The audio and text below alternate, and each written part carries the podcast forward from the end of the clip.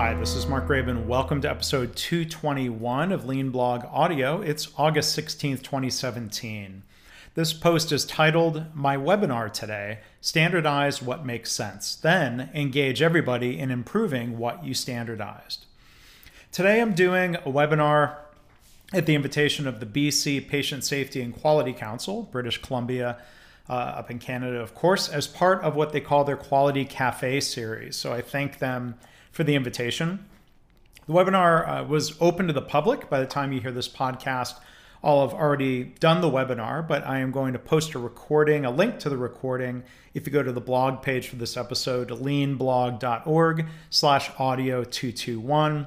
Um, you don't need to register for the webinar. It should be easy to access.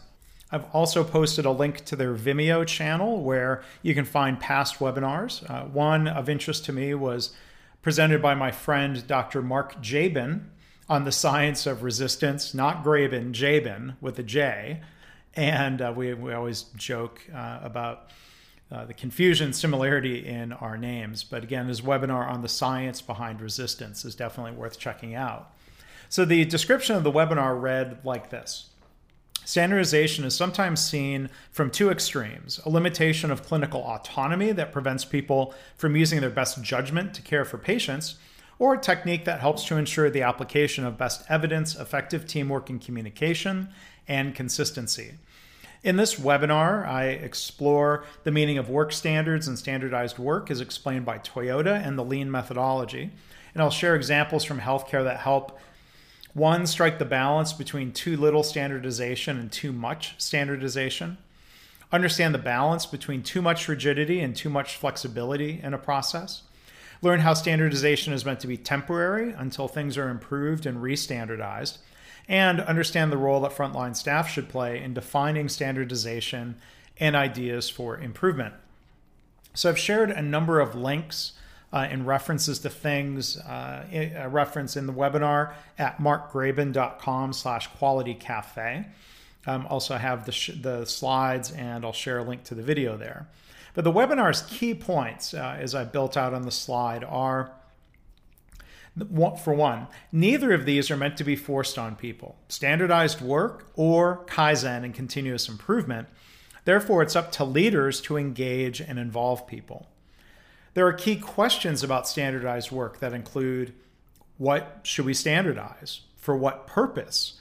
To what degree will we standardize it? With what flexibility will be built into that standardization and by whom? Who should standardize it? Now, there are a lot of understandable fears in healthcare about so called cookbook medicine. Long before lean came into the conversation, physicians have felt like outsiders are telling them how to practice medicine or what the standard work should be, the standardized work should be. Or the protocols and requirements are too inflexible, say the doctors. So in the webinar, I tried drawing on Toyota sources to compare what lean should be versus what might be lean as misguidedly explained. So, for one, I cite the book The Toyota Way that says standardized work was never intended by Toyota to be a management tool to be imposed coercively on the workforce. On the contrary, rather than enforcing rigid standards that can make jobs routine and degrading, standardized work is the basis for empowering workers and innovation in the workplace. Taiichi Ohno, in his book Toyota Production System Beyond Large Scale Production, wrote Standards should not be forced down from above, but rather set by production workers themselves.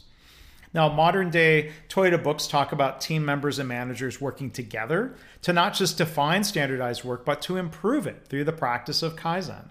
Workers developing standardized work doesn't mean everybody gets to do whatever they want. I mean, we need to standardize the things that matter to the right degree, right level of detail, and with the right level of flexibility. And we have to keep improving our standard over time. in the webinar, I mentioned how Toyota learned about this from Henry Ford, who wrote, Today's standardization is the necessary foundation on which tomorrow's improvement will be based. If you think of standardization as the best you know today, but which is to be improved tomorrow, you get somewhere. But if you think of standards as confining, then progress stops. So, again, I understand concerns about cookbook medicine. What's often meant by that term is overly rigid and inflexible, if not inappropriate care. Lean, being a customer focused methodology, wouldn't want doctors or anybody to be overly constrained by standardized work. Now, I love to cook. And as you learn about cooking, and I've been fortunate to take a few classes, instructors emphasize the need to taste as you cook. You don't just follow a recipe blindly, you don't just taste it and inspect it at the end. There might be variation in the potency of herbs or other ingredients, and that might lead you to say something like, each stalk of rosemary is unique. But I love the quote on a page I linked to on the topic of tasting as you cook. It said, Cooking without tasting would be like painting a picture without looking at it. And I've found this to be very true in making pizza at home, as I enjoy doing. I mean, yes, I have a recipe for dough, but based on variation in the flour, humidity levels in the air, and other factors, I might choose to add more or less water to the dough as I'm making it. It's a bit of a plan, do, study, adjust process, not just blindly following the recipe. I want the results to be consistent, which sometimes means slight variation in the way I do my work. And it even says to do this in the cookbook with the recipe for the dough. It says, any recipe can only give an approximation of the water content depending on which brand of flour you use. You will have to adjust when you make it based on the feel of the dough. It shouldn't be sticky, but it should be very supple and also tacky to the touch. So, yes, there's some amount of knack that you develop over time. Just reading a cookbook recipe didn't make me an expert the first time I tried making pizza, but I think I've gotten pretty good over time through practice. So today I've decided um, to share with the webinar attendees and, and with you if you go um, to the page markgraban.com slash quality cafe. Um, summary and uh, discussion points from chapter five of lean hospitals um, are something I included in the blog post.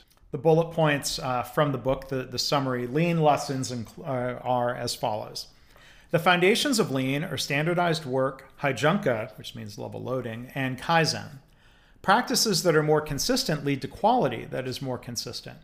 Standardized work should reflect an emphasis on quality and safety, not speed. Standardized work is written by those who do the work. Do not standardize for the sake of standardizing. Standardized work frees people to be creative problem solvers rather than turning them into robots. Explaining why shows respect for people. Standardized work is not just a one time documentation exercise.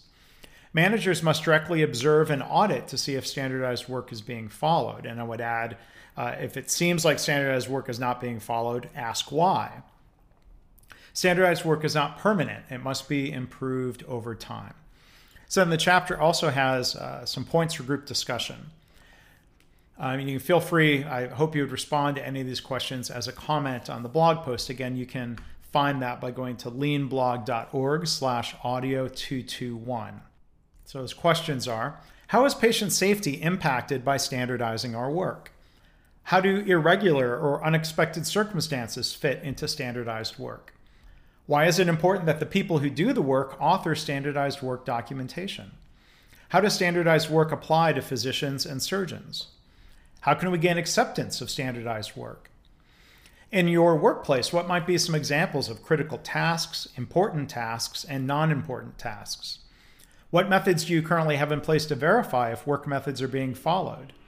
And what would be an example of overly specified work in your area? What problems does this cause?